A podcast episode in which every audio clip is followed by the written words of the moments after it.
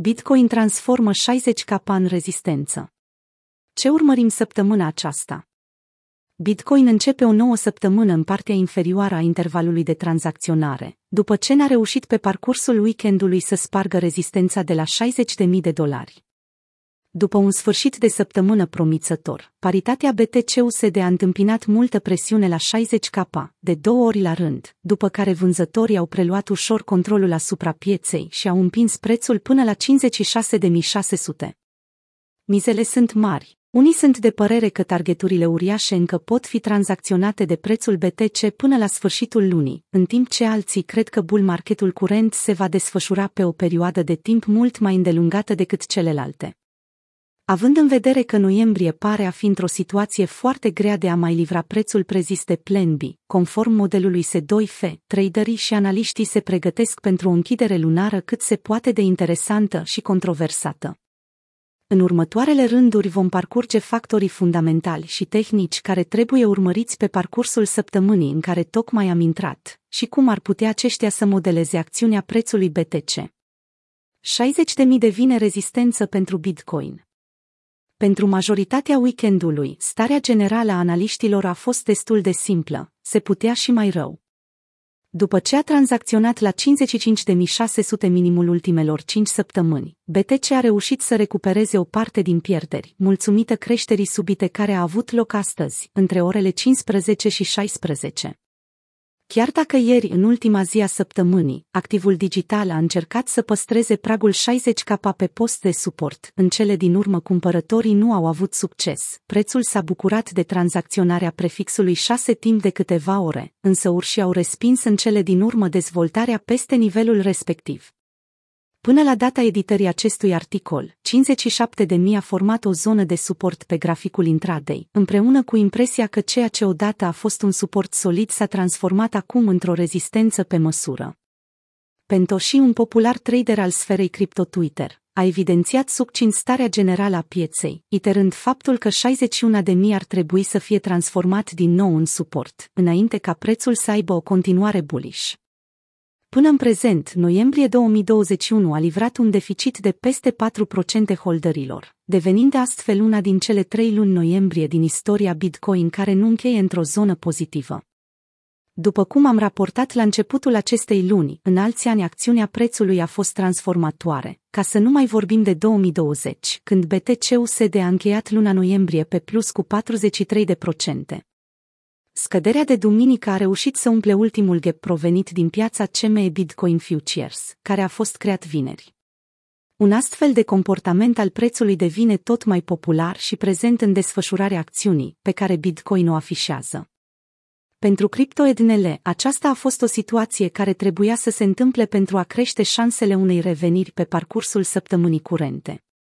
Aștept o altă scădere care să umple ghepul CME în noaptea aceasta, după care urmăresc o revenire a prețului, a transmis ieri traderul, un scenariu care este deja pe jumătate completat. Asemănări izbitoare cu toate că o corecție Bitcoin creează frustrare în rândul investitorilor atunci când nu este binevenită, nu toată lumea a fost surprinsă sau îngrijorată de această scădere. Timeframe-urile mici, intraday, ar putea spune o poveste complet diferită față de sănătatea pieței, spre deosebire de timeframe-urile macro, iar acestea sunt cele pe care analiștii le aleg atunci când prezintă sau comentează o ipoteză bullish. Dacă aveți dubii, faceți un pas înapoi. Atunci când comparăm desfășurarea curentă a prețului cu bull marketurile precedente, Bitcoin se încadrează foarte bine în fractal. Observ structuri remarcabil de similare pe graficul de 8 ore al Bitcoin, a confirmat ieri Tehtev. Asemănarea este aproape la zi, chiar dacă e o diferență de 4 ani. 2021 continuă să se desfășoare ca în 2017, doar că are o întârziere de 5-8 zile. Tehtev a făcut referire la datele care nu arată doar prețul Bitcoin din 2017, ci și performanța activului digital din 2021, unde practic copiază acțiunea respectivă pe fiecare time frame. În cazul în care acest fractal continuă să se desfășoare, este posibil să vedem în sfârșit și faza de blow-off, doar că de data aceasta, mult mai sus decât 20.000 de dolari, prețul maxim pe care l-a tranzacționat în 2017. Mesajului a fost atașat un grafic care arată cum indicatorul RSI al Bitcoin copiază în particularitate performanța activului din luna noiembrie 2017. În mod uzual, vârfurile ciclice sunt acompaniate de un RSI care indică valoarea 90 sau mai mult, valoare care este foarte îndepărtată de cea pe care o are acum indicatorul. Fundingul a crescut odată cu provocarea rezistenței de la 60.000. Chiar dacă au pierdut bătălia pentru 60K, procesul de vânzare la niveluri mai scăzute a avut un impact nepoftit asupra pieței de contracte derivate, unde traderii cresc din nou levierul. După ce tocmai a fost resetată la minimele săptămânii trecute, rata de funding se află din nou într-o perioadă volatilă.